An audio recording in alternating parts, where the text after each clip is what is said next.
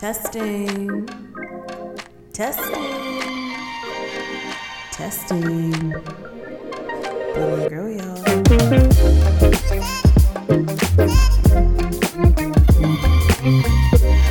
Happy day. Welcome back to Bloom and Grow um, podcast. You're listening to Bloom and Grow podcast with your favorite friends, sisters, and the Lord. Amen. Um, alrighty. Um, we're so glad you're listening today. I have not done one of like been the one introducing leader. in so long. I'm like, Janelle, where are you?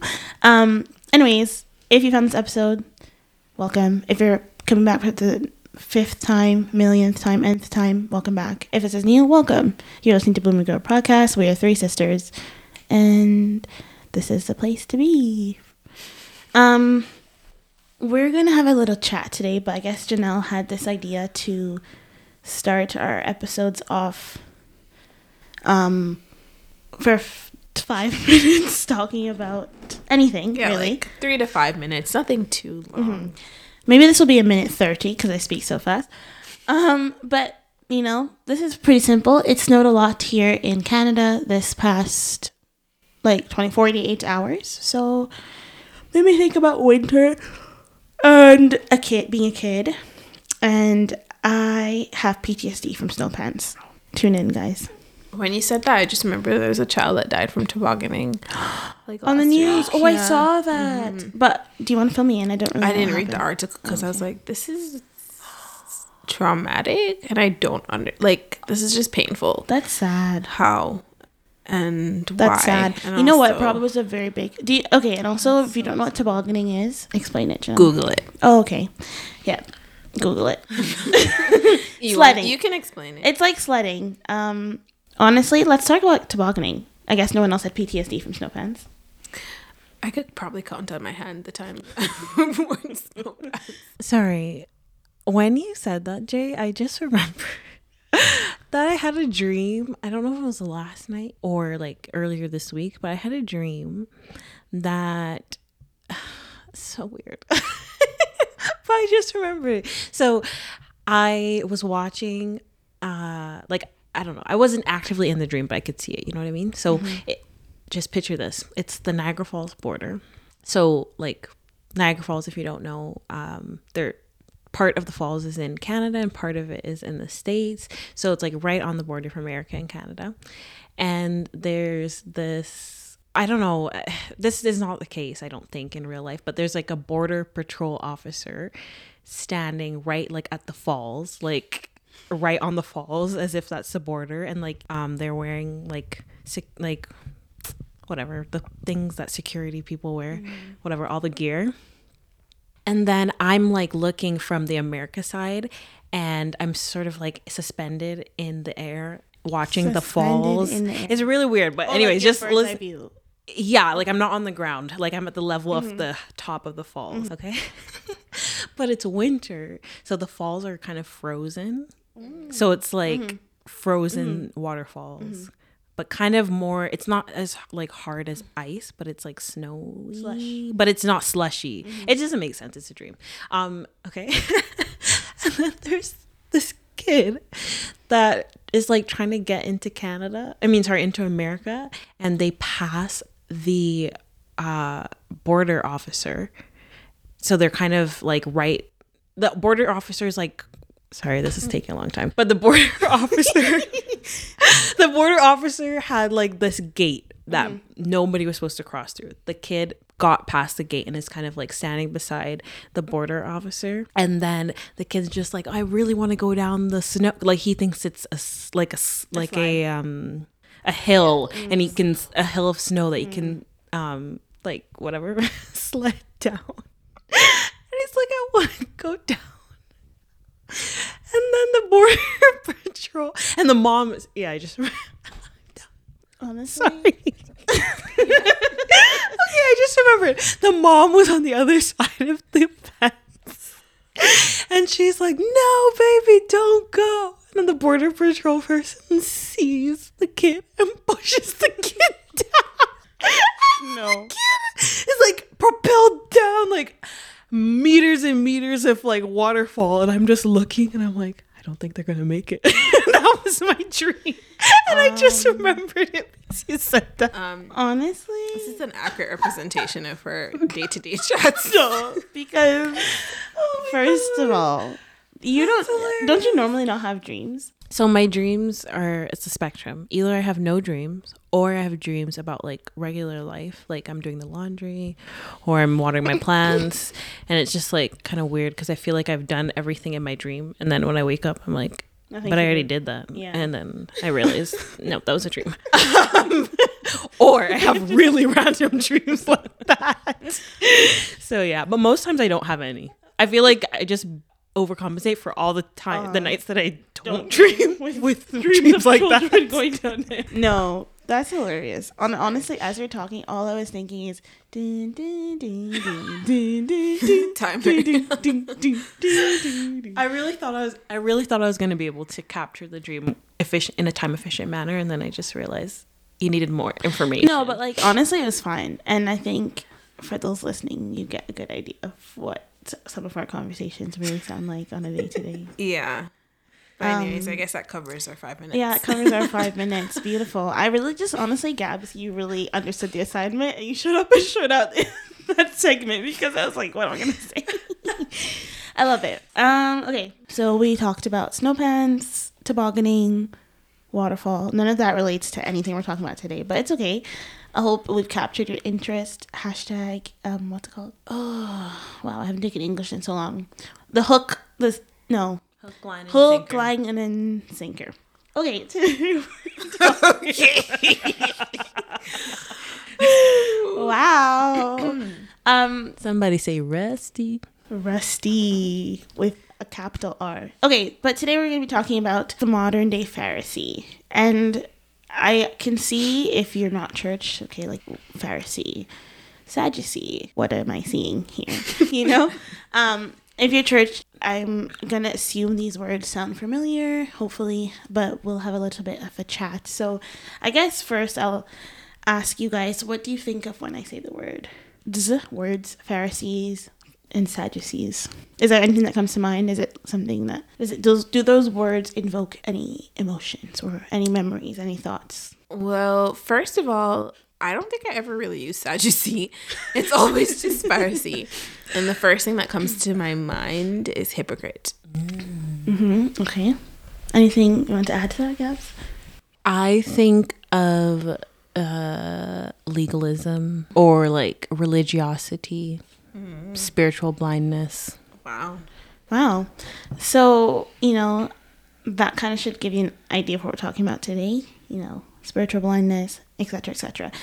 So, to start, um, I had to ask myself who were the Pharisees because, like they said, those are the things I thought about. And I have some, like, idea of what scripture says about these groups of people, but if someone were to ask me to give a definition, it'd be pretty vague. So I Googled it. Actually, no, before I Googled it, these were the things that I thought of. And what I had said was religious scholars that knew the ancient laws of the Torah, which is like the Jewish Bible, just what captures the Mosaic law, etc., etc., ruled by precepts, and then they're attentive to ancient rituals. Legalistic is also what I said. So I Googled it, and according to Britannica, which I loved Britannica in high school and in elementary school, it was kind of like an encyclopedia of whatever.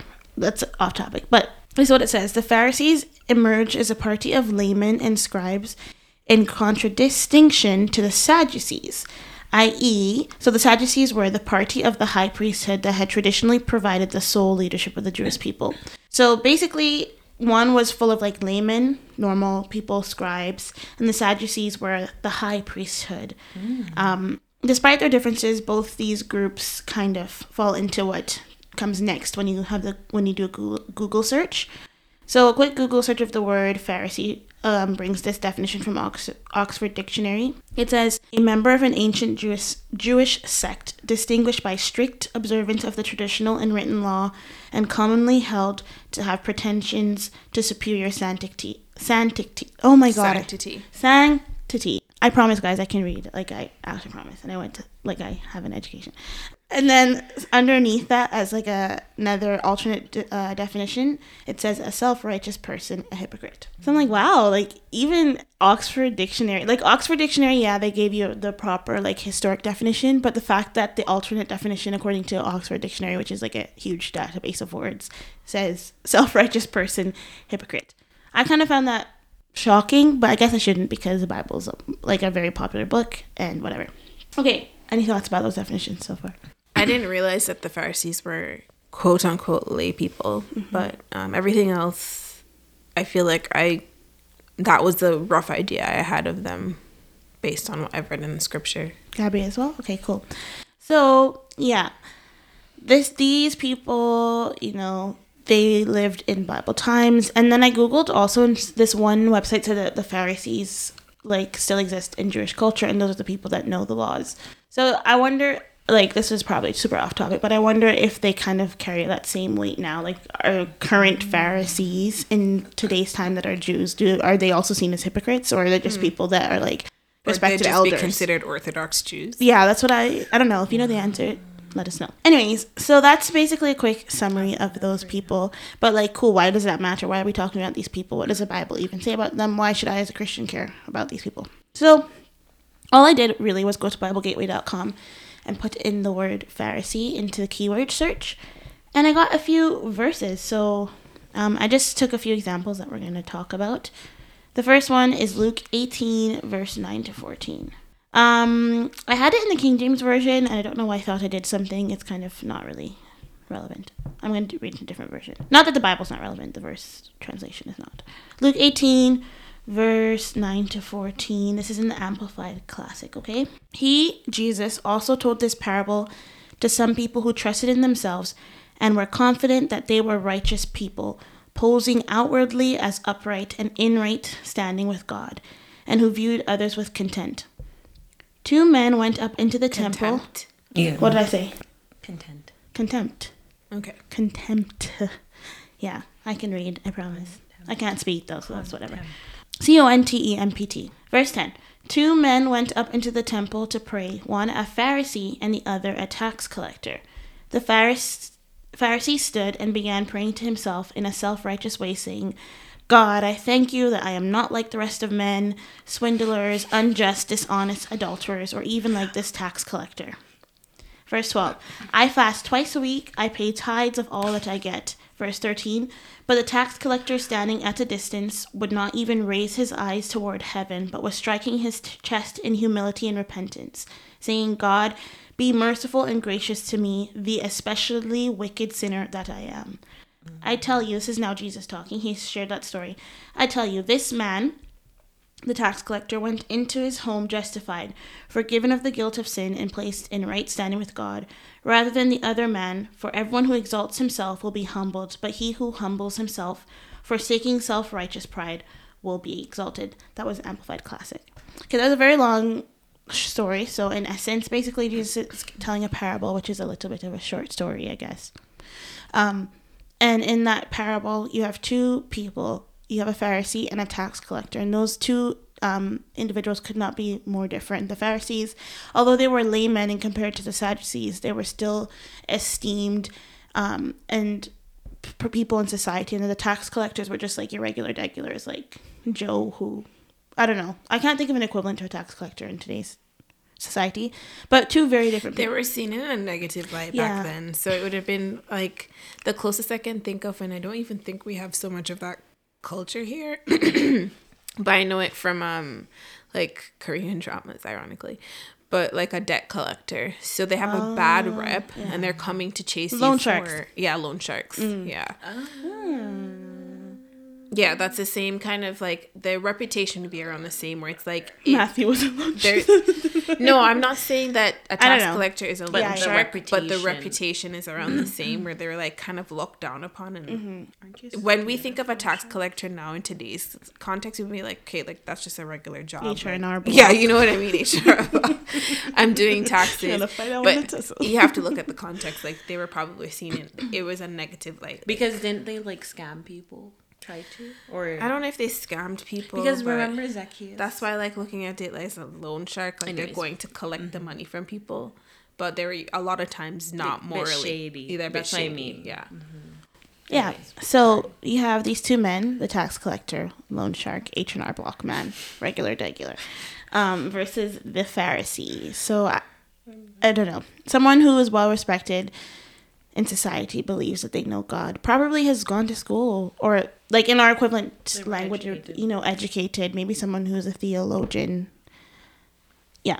You have these two people. They go to the temple, so church, um, and they're praying. And I like to put like stories into, um, like visualize them.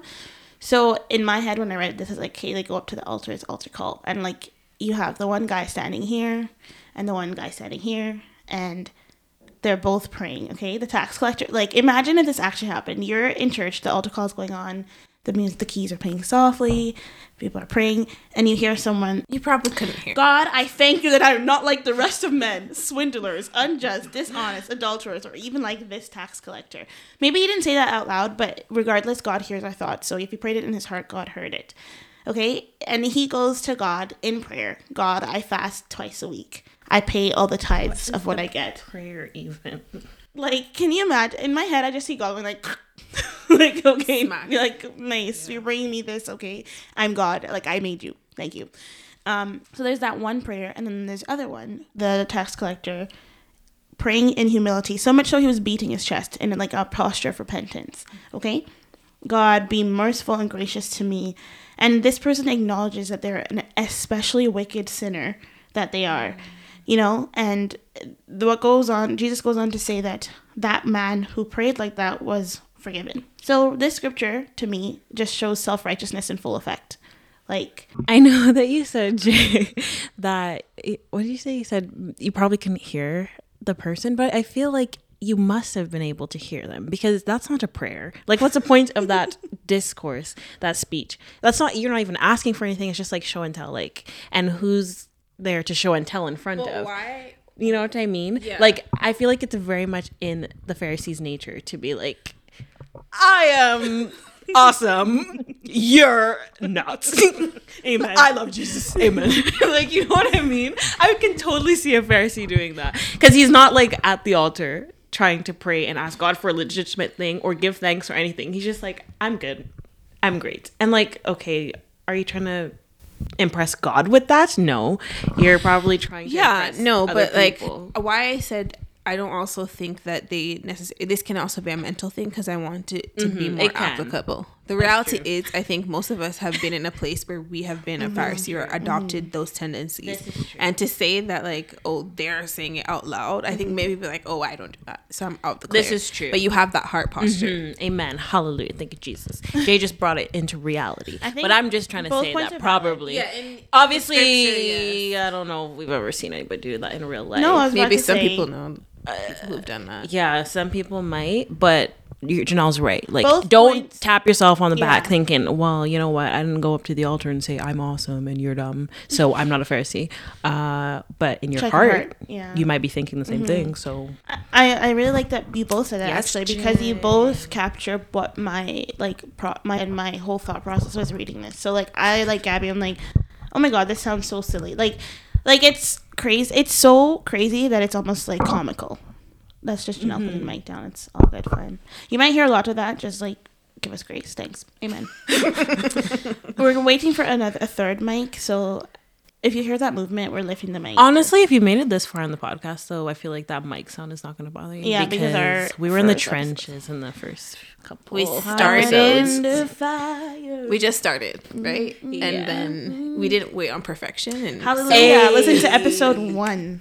No, the previous this- episode. Yeah, episode one of this new season. I thought we said we weren't doing it. Yeah, I know. We said we weren't doing a new season, but then in her promo, she said new You told me to say we're doing a new season. Oh, like, okay. So it's a oh. new season. It's, It's a a new day. new season. Winter. Anyways, this is as chaotic as it gets. Anyways, what I was saying is both of Janelle, uh, both Janelle and Gab's point right there, points right there, show my thought process. So you read it, and for me, anyways, as a kid, when learning about the Pharisees and Sadducees, there's something I always remember. They're like, why are they Sadducees? Because they're sad, you see. I don't know who taught us that in Sunday school and what the relevance is to how they were as people. But anyways, I read that I'm like, okay, whatever. Pharisees and Sadducees are stories. No one asked that. That's comical. Ha ha ha. Don't be like that. Which is like okay, easy for most people who are normal. Um, but then Janelle's point is valid too because when you look at it like that, you distance yourself from the story and then you never do the introspection that's needed to be like, what am I not saying? What are the thoughts that I'm not what are the thoughts I'm thinking that I'm not saying out loud? What's my heart posture that no one sees? So I like this story. And for me, reading it again, I was like, how is it that people who claim to be so well aware of the things of God could be nothing like God? Okay? Just remember that question. Like, that's what I was thinking. Mm-hmm. And that's a question that, like, as we go through this, you should ask yourself, how because I'm guilty too. Like I've there's been times I've acted like a Pharisee, and I'm sure if you're honest, there's been times we've all been at to some part extent of the spectrum hypocritical, self righteous, legalistic, maybe proud, proud. Okay, but this just shows that someone can say they love God and they know God. You can know God, but not enough for Him to change your heart. Next example, Matthew nine. In the King James Version, this is Matthew chapter 9, verse uh, 11. And when the Pharisees saw it, they said unto his disciples, Why eateth your master with publicans and sinners? So basically, the Pharisees are seeing Jesus having his little, you know, shindig, his gathering, fellowshipping with just regular human beings that needed a savior. Okay? And the Pharisees, rather than assessing the situation for fully what it was, they just said, Why does this master that you have, why would he ever eat with sinners and publicans? I guess publicans are, you know, also people who are looked down upon. I can't think of an equivalent, but just your people who you would just look over in society. Why was Jesus sitting with them? They asked that question. And then Matthew 9, verse 14 says, Then the Pharisees came to him, the disciples of John, saying, why do we and the Pharisees fast often? Sorry, these are the Sadducees. Let me correct that. The Pharisees came to him, the disciples of John, saying, Why do we and the Pharisees fast often, but your disciples fast not? Okay? I read that. I'm like, again, sounds silly to like start a conversation. Hey, why aren't you fasting? I'm fasting. Like, are you three years old? Are we at the playground? Why are we comparing this? But it just shows you that, like, how easy it can be to be so entrenched in the things of God and the you know learning scripture. You can be so proud that you oh i know god. I know all there is to know about god. Now let me focus on others. These people clearly by this passage are focused on the things of others. Why is jesus dwelling with the master um, why is the master dwelling dwelling with sinners and publicans? Why are you not fasting? I'm fasting.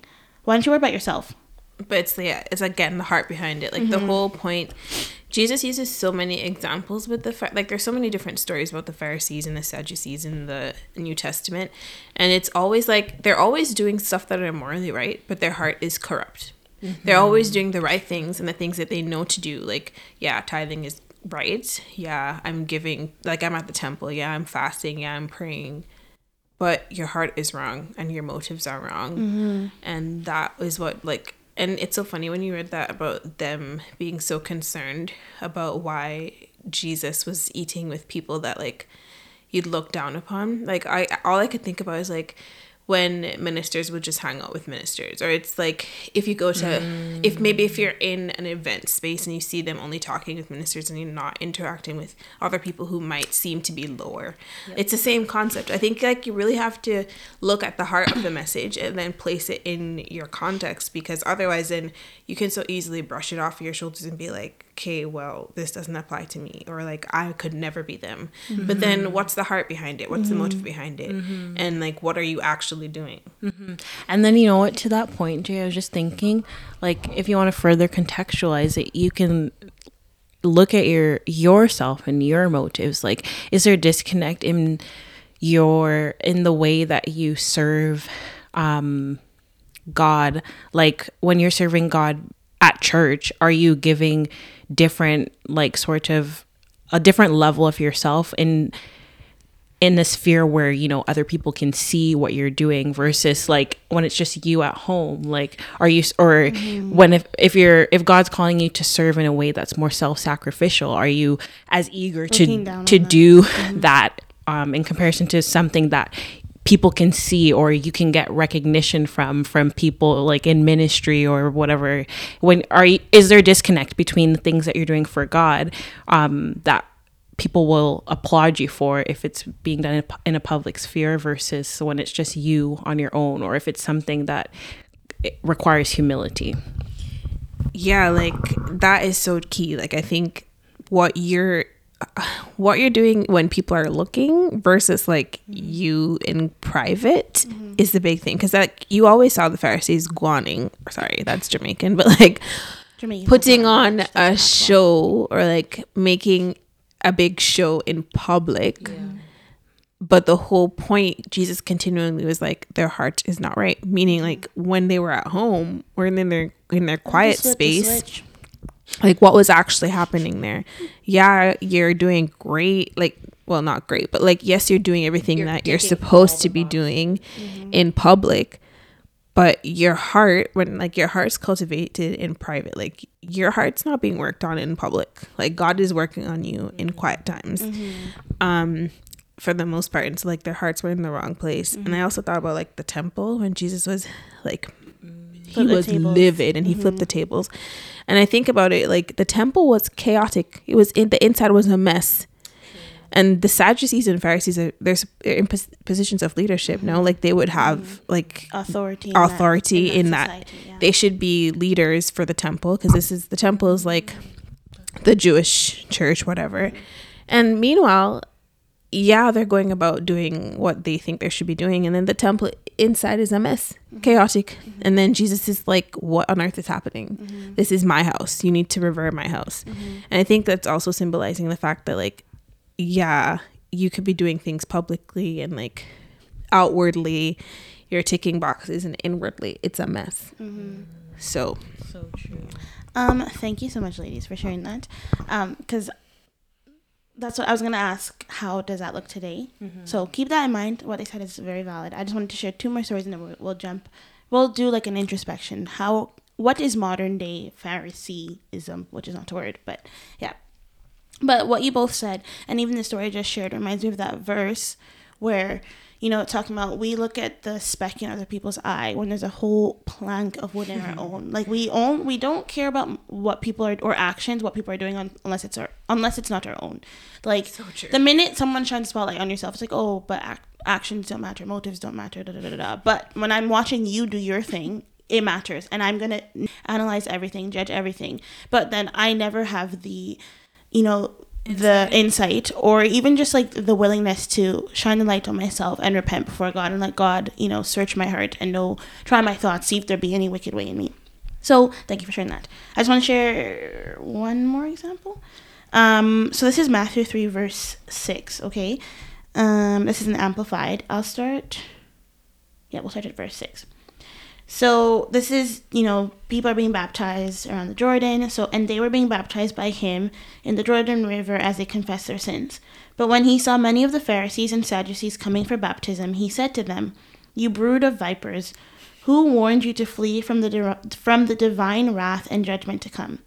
So Jesus is baptizing people, or baptism is taking place in the Jordan River, and he sees the Sadducees coming, and he says this to them. Then he says, "So produce fruit that is consistent with repentance, demonstrating new behavior that proves a change of heart and a conscious des- decision to turn away from sin. And do not presume to say to yourselves, as a defense, we have Abraham for our father, so our inheritance ensures us our salvation." For I say to you that from these stones God is able to raise up children, descendants for Abraham. There's a lot of like things in there mm-hmm. that you know Abraham, whatever, whatever.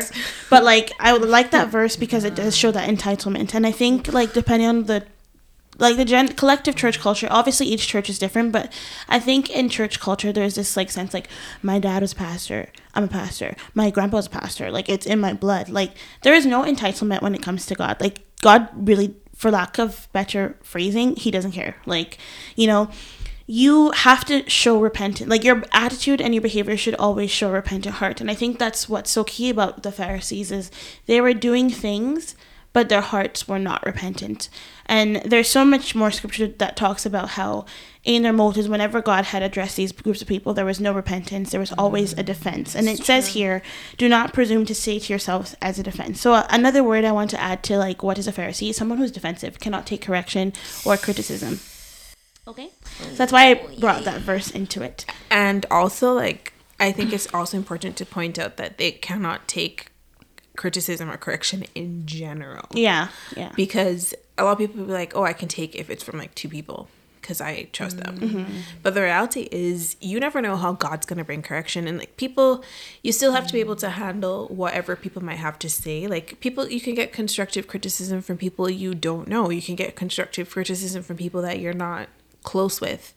And Mm-hmm. it, it can still be valid. Like I think you should always take whatever people have to say about you. Not to say that everything they're going to say is going to be relevant or like. Mm-hmm. But yeah, you shouldn't can- automatically dismiss. you don't automatically dismiss it. Like you take it Mm-hmm. to God, like, okay, this is what I'm hearing. God, show Mm-hmm. me. Always have an open and unwilling heart to change. It doesn't matter who it comes from. It doesn't matter where you're getting the constructive criticism from. Mm-hmm. Like you need to be open to hearing other people. You know, because God can use anyone. We already know. that. Yes. Yes. Period. Full stop. That is so good, Jill. I like that you said that. Um, and even in that verse that I read, another thing, not only were they defensive, but it seems like they also felt they were immune to God's judgment because of who they were or what they did. And I think sometimes we may not say this out loud, but our behavior shows that, you know, like I have done this. My track record shows that, you know, at the end of the day, I'm faithful. So God's not going to judge me for how I behaved in the situation, what I said to these people, my thoughts, because I'm faithful to the house of God, for example. Okay? It also kind of makes me think of how people abuse grace. Mm. Like, oh, I mean, I know it's not necessarily how it, that's not really depicted in that story because it's more about their heritage and like they had so much comfort in the fact that they were Abraham's descendants and so they just felt like you know they were safe and mm-hmm. entitled or whatever. But I feel like if we kind of look at it in a lens of today mm-hmm. a lot of people will fall back on grace and it's like okay well whatever. Like i have license to act however i want mm-hmm. because well you know god's gonna forgive me or like blah blah, blah. i'm mm-hmm. saved always once saved always child, saved. I'm all i'm god's child. He loves me blah blah blah blah. But yeah. Yeah, I just oh, that's a whole nother topic. to be honest. But the point is we should never be taking God's his unmerited goodness towards us for granted. Mm-hmm. Period. And just because we came from you may have come from like a family of people who have sacrificed and given their lives to the Lord and like you know that's a rich heritage to celebrate yes. But there's only so much that you can live off your mm-hmm.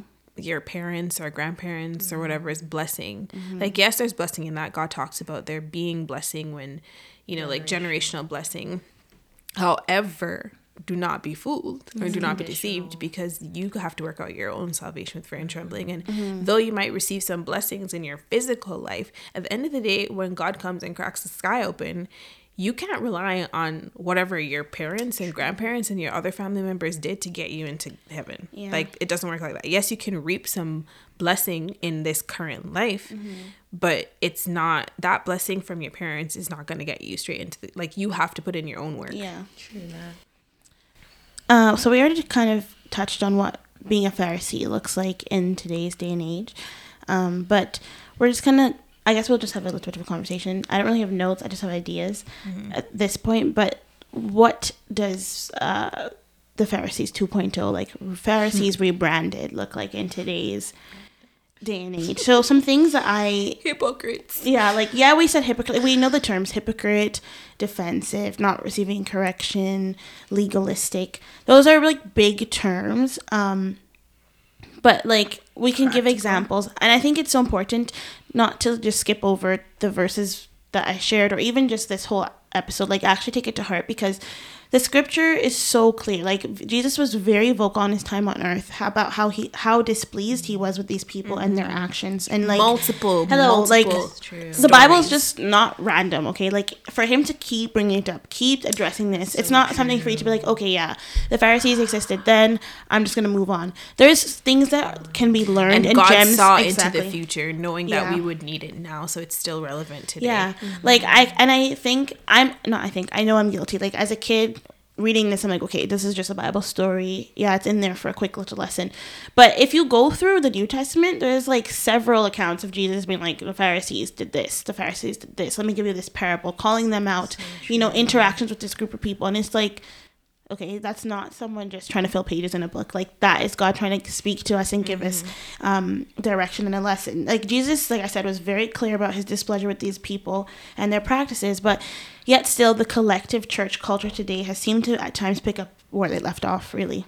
Okay? One hundred percent. um, so one thing I thought about is comfortable Christianity, and I know maybe that to some people might be like, okay, I'm talking about like liberalism, but when I say comfortable Christianity, I'm saying the Pharisees when he when they saw Jesus sitting with sinners, that made them uncomfortable. They wanted to stick to a comfortable mm. um, religion, comfortable.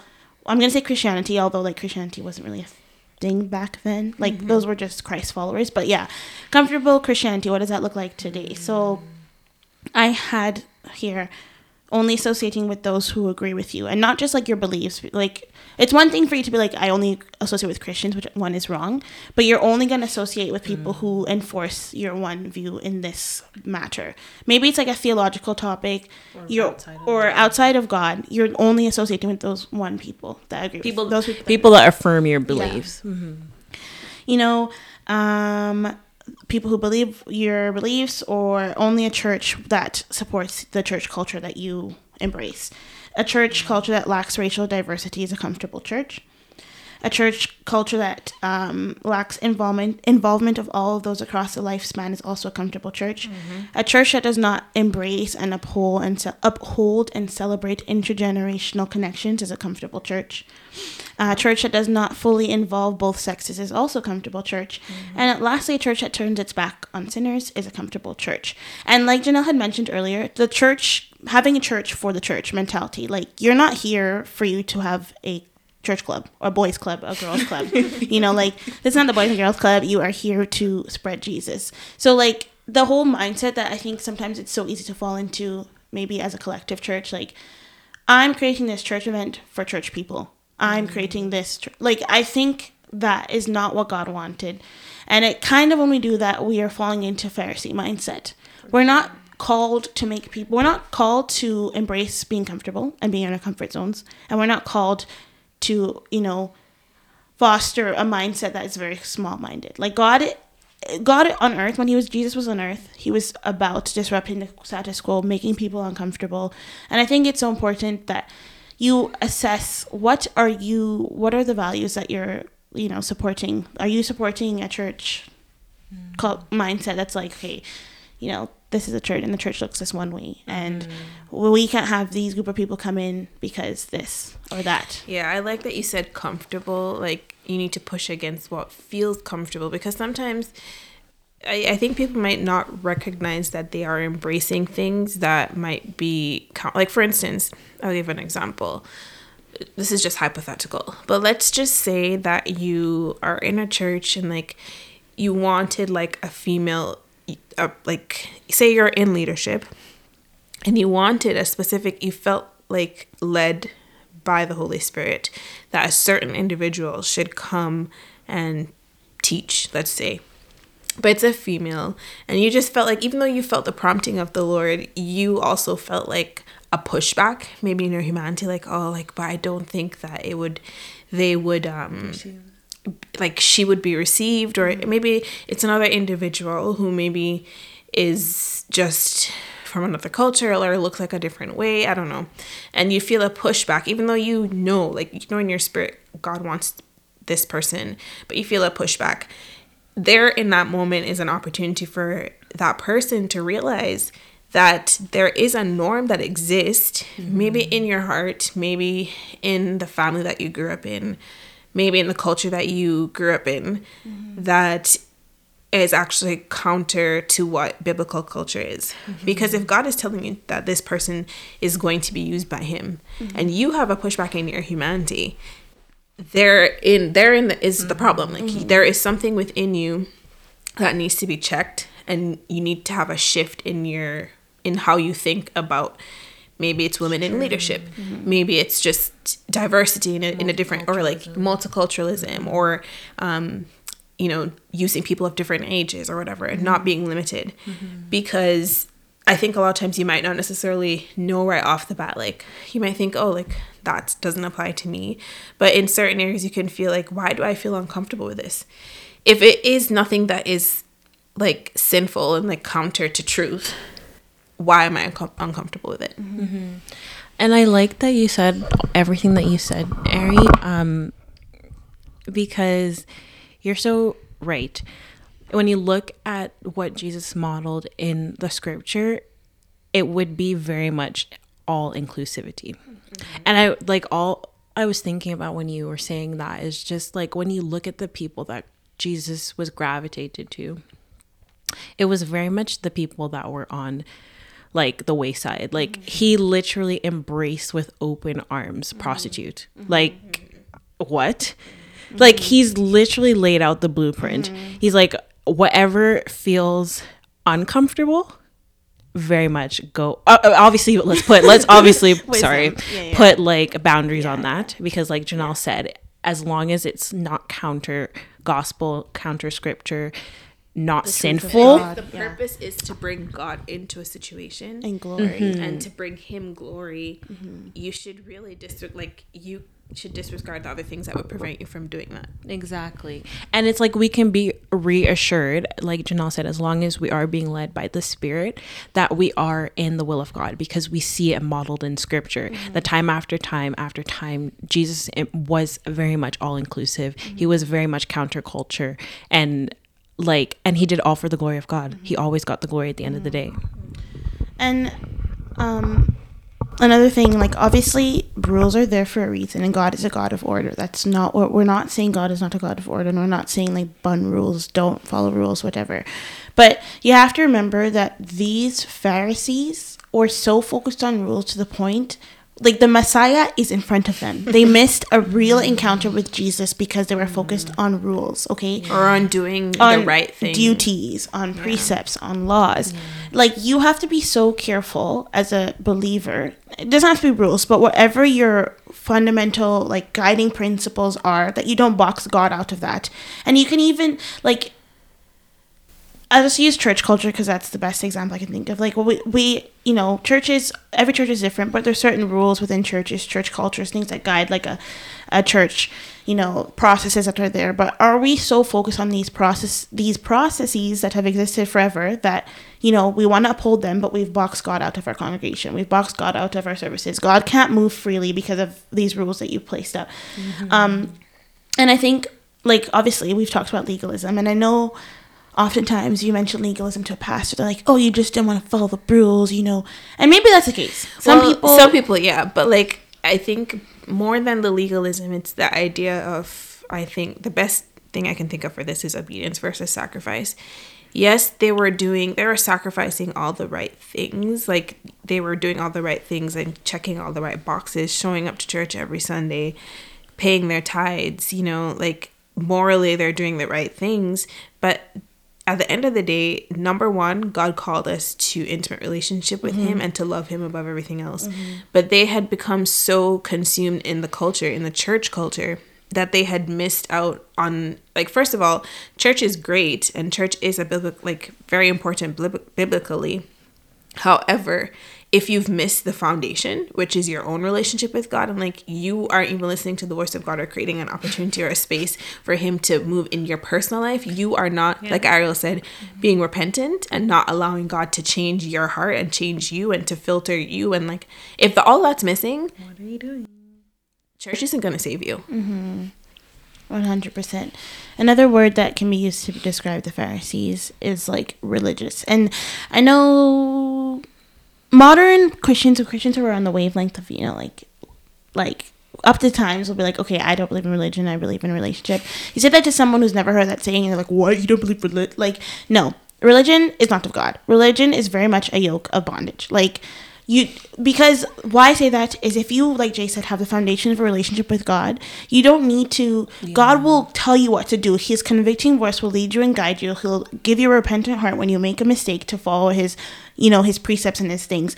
You when we're so focused on religion and we're so focused on checking boxes, mm-hmm. like I said before, you're literally boxing God out of your and life. And then you've you've missed the fundamental why Jesus came. Like it's not about works. Mm-hmm. And this is kind of the balance with grace too, but it's like you need to have faith in God and faith comes by hearing and hearing by Mm-hmm. the word of the Lord. If you're not spending time in God's presence, if you're not spending time getting to know him, you're not building faith. And faith is what enables you to actually live the life that God intends. Mm-hmm. Like you can't if you're it's faith with works. So on the one hand, you have people saying, "Yeah, I believe, I believe," but there's no works, and then you have the other hand, people are doing all the works. They're doing all the right things, but then there is no foundation of faith. There isn't that relationship that is cultivating faith, mm-hmm. like biblical faith, mm-hmm. Mm-hmm. not just belief in. And so it's really the two. You have to have a relationship to nurture the faith and you have that has to come with works. Like because when god is going to tell you hey you need to change this it needs to come with yes god i will. Mm-hmm. Not just like yeah i believe i believe and you know the word and then you're not doing anything because then that's pointless too. Mm-hmm. So it's i feel like it's many things but at the heart of it really it's just that like ariel said religion is something that was created after the fact. Mm-hmm. You won't see that in the bible that word or even like no like it will come for false religions but the idea really was that people individuals would be the church mm-hmm. in the sense that we should walk around the mind, the mindset that everything that god is is walk is inside of us. So nothing is off limits. And if we really walked with that mindset a lot of things around us would change. And i'm guilty of not walking in that mindset. Like i literally have everything that i need and i have all power because god is within me. So if i was supposed to like peter and john when they walked past that person um the man by the gates and he, they literally were just like on their way doing completely just like doing going somewhere um following their day-to-day plan and just passing him was like in the name of jesus you're healed like if we really lived with that mm-hmm. that kind of revelation of who we are and what we hold we can literally be the church every single day. Mm-hmm. And we're not just confined to the building. Now the building is important don't get me wrong. Like they all gather together in one accord and they receive the holy ghost. Like they, there was power in that and there's power in gathering together and they mm-hmm. gathered in each other's homes. Like it's the gathering together that you know where one or two or two or three are gathered together there's liberty there's freedom. There's a lot more you can do with people. Like it's mm-hmm. god mm-hmm. made us so that we have community that we work together. But i think sometimes we're so focused on community that it's like everything is a balance. That you forget about your own personal relationship and you miss out on the influence and the impact you can have in because monday to saturday or maybe let's say five out of the seven days you're really living your own life. Mm-hmm. You're not in you're not in a church building. You're not at Bible study. You're not on Sunday. Mm-hmm. And so you're saying oh, God's only going to move on Wednesday and Sunday for you. That's not what God intends. He mm-hmm. intends to move Monday, Tuesday, Wednesday, Thursday, Friday, Saturday, like any day of the week. Because why? We are the church. But also, it's important for us to go to the building because we get replenished. you know we get replenished. We, there's words. There's power. There's all of that in community. But there's balance, and you have to do both. When you And you can't do both if you don't have a relationship. Yeah, it's true. Um, relationship is what keeps you grounded and gives you the balance. Um, as you mentioned, when you mentioned church, though, I just another word that you can be used that can be used, sorry, to describe Pharisees is idolatry, or like, I just think. In yes, you see how they made themselves idols, but you see how they made the law an idol. And an idol is really just anything that comes between you and God. And so I think in today's society, maybe it's not the law and like rules because I like unless you're really crazy like I don't know why that would be your idol. But I do see how church itself has become an idol. Like church like the like we are so focused on a building. Like it really is just brick and um what's it called? Whatever. I'm not a construction person. like you know like you have made something man-made like literally a building an idol when God is like no babes. Think outside. The think box. outside the box. Think outside of the box that is this very church that you're talking about. Like don't make the church an idol. And I, I think that is something. People like, how can church be an idol? It's yeah, like, tell them, Jay. How can church good be? point. I've been there, okay? Because you can be at every event. You can be the person who you can always things. rely on. Mm-hmm. But where's your relationship with God? And if God were to crack the sky now, you would make it. It's sad Because, No. yeah, you're always there, but God says, I don't know you. You mm-hmm. don't spend time with me. You don't listen to me like intimately. You don't obey what I'm telling you to do. Mm-hmm. Like, what are you doing in your quiet time? Like, what are you actually surrounding yourselves with? Like, even when we have the conversation about what we like feed our minds with, like what we're watching on TV, the mm-hmm. music we're listening to, all that kind of stuff. God wants to be involved in that. Mm-hmm. And a lot of times we're watching things and engaging in things that God doesn't want us to be doing. But how do we know that? When we spend time with Him mm-hmm. and when we give Him the opportunity to completely reorganize our lives. And also, like the things that we would never be able to uh, be completely free if we didn't have a relationship with Him because He's the one who shows us things. we mm-hmm. are limited in our, in, like, we don't know things. Like, mm-hmm. God is the only one who can see the heart. We can't even see our own heart. Like, we can mm-hmm. know things that other people don't know about ourselves, obviously. But deep down, sometimes God's pulling up things within us and we're like, are you sure? like, are you sure that's really there, God? Like, I don't think I deal with that. But then God is like, no, this is an issue. But so we miss out on like sanctification and purification and continually growing because we don't give him the opportunity to speak into our lives. We don't give him the opportunity to lead and direct us and like show us the things that we need to work on because we can't we can't just know and you can't also just rely on hearing someone every That's what I was Sunday or. Wednesday. You're really reaching and expecting a lot of your pastor. Like that. Like yes, God speaks to men of God and women of God and gives them on time words for their congregants or for the people mm-hmm. listening, and that's great and it's true. But you They're actually are expecting too much of them. That's why you need a relationship with God because they know you. And if God, on short of God giving them a specific word, like Janelle needs this yesterday at work, she, this happened to her.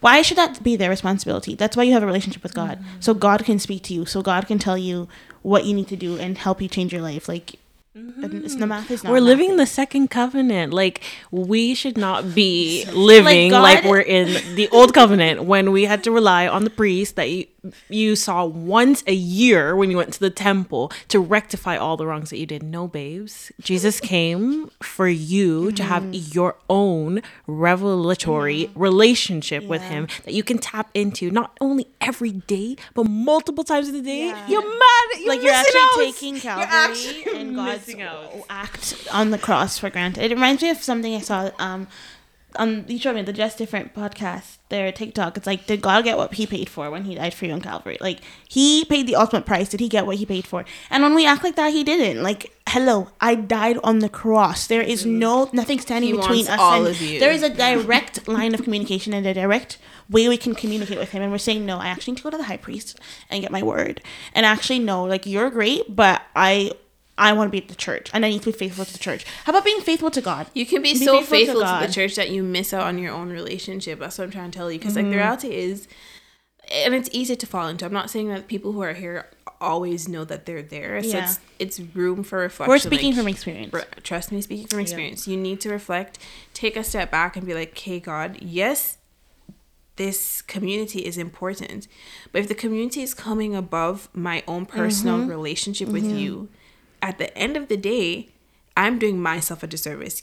So all those people got all my energy, all my efforts, everything. Mm-hmm. But What can I then at the end of the day, I'm left with nothing. Mm-hmm. And if you were supposed to come now, like it would be great. Like they'd be like, yeah, like they did such a great job. They were, you know, so involved, so, faithful. Like Every I was blessed by them, service, everything they're there but I never nurtured my own walk with God, and so therefore I am left standing at the gates, being like, "Hello." I did so much in your name. That's Bible.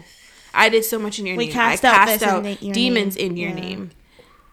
I represented you everywhere I went. I looked the part, Mm-hmm. but where was my heart? And that is something that I think could not be stressed more. You can do godly works from an uh, impure heart. And it comes back to we had this conversation like a long time ago, the three of us, like we were asking ourselves, do motives matter? And then I think we were kind of t- torn because, like, but if at the end of the day you're achieving a good outcome, maybe your motive doesn't matter. But you can see clearly here like the it Pharisees. matters for you, mm-hmm. but obviously it still is good if Yeah. someone if someone benefited from whatever you did.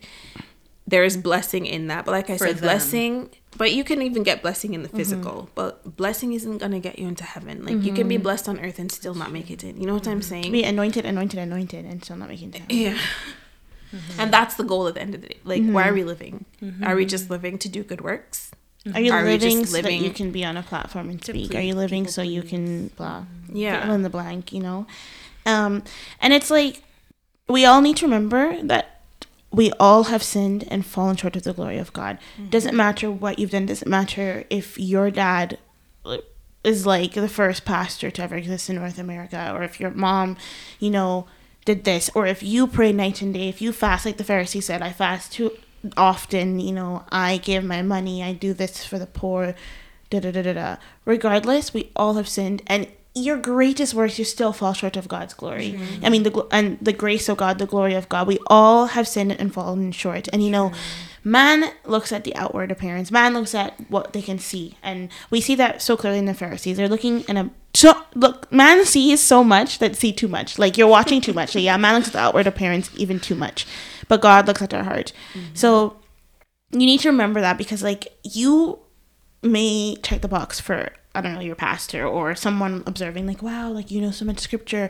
And you can be basing your stand with God off of ma- man's evaluation rather than off of God's. Like I And it doesn't matter how much scripture you know if you're not putting it into practice. exactly practice. but you can feel safe you know because according to man's evaluation i'm godly. Mm. But like you never stops to god do you am i a pleasing sacrifice in your because we're all living sacrifices right? Romans 12 you know like we are supposed to be living sacrifices holy and acceptable unto god.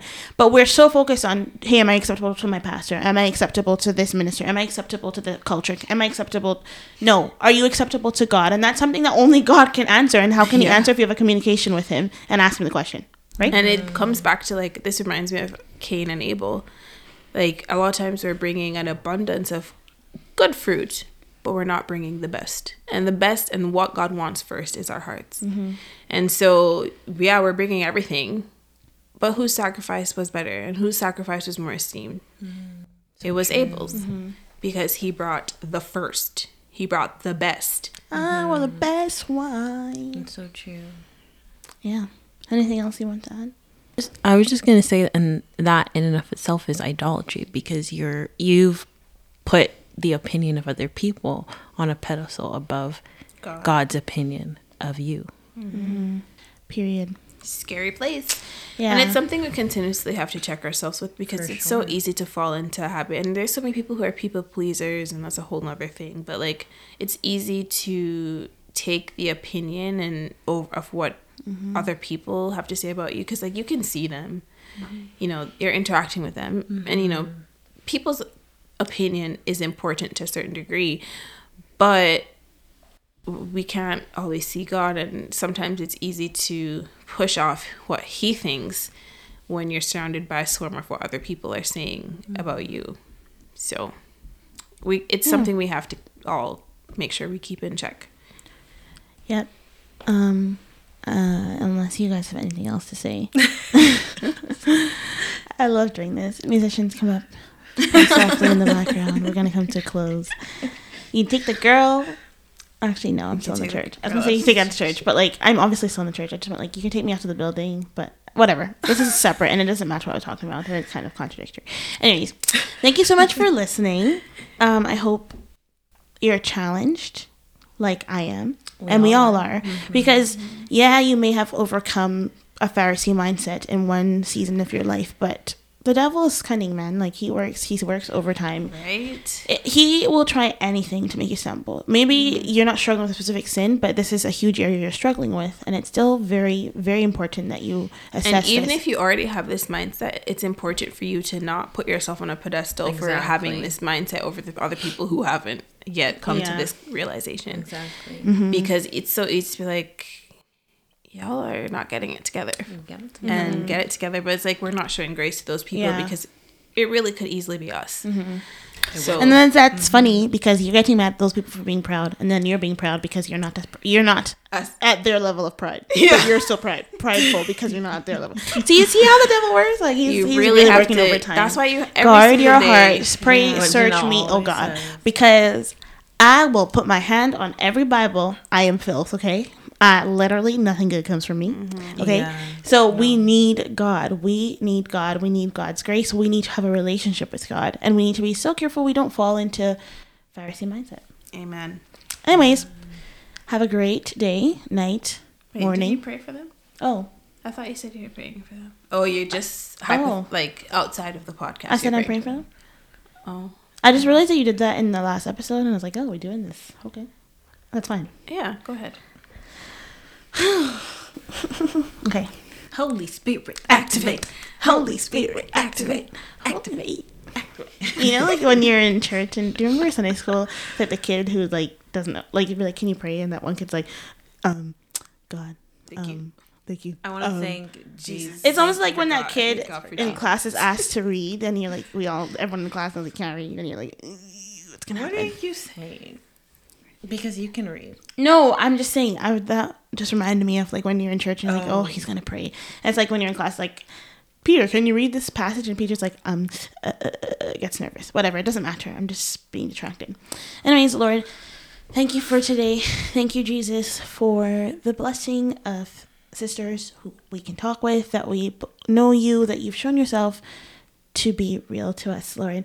I pray, God, that you would just be with everyone who's listening and even help us, first and foremost. Help me, Lord, to not adopt a Pharisee mindset. And for where I have, I pray that you would just forgive me. And Lord, show me, Lord, let your convicting power, Lord, work in me to bring change, Lord. I pray that my heart, Lord, would Jesus be aligned with your thoughts, your mind, Lord God, that you would give me your heart, Lord, that you would transform me into your image, Lord Jesus. And Lord, help me to do everything as unto you, God. I pray that truly I would introspect, Lord, and ask, Lord, if I'm acceptable in your sight, Lord God. And if if there's things in me that need to be changed, Lord, give me the strength and the willingness to do so, Lord. And I pray for the same for everyone that's listening. Help us to really be examples of you everywhere we go, that we would show Jesus to those that don't know us, and help us to be comfortable, being uncomfortable, Lord Jesus. Forgive us where, for where we've made, you know, even the things of you idols, Lord God. And I pray that you'd help us just to put you back on your rightful place as King of our hearts, Lord. In Jesus' name I pray. Amen. Amen. Peace and love, and here, grace. Selah. Bloom and grow, y'all. Blooming girl.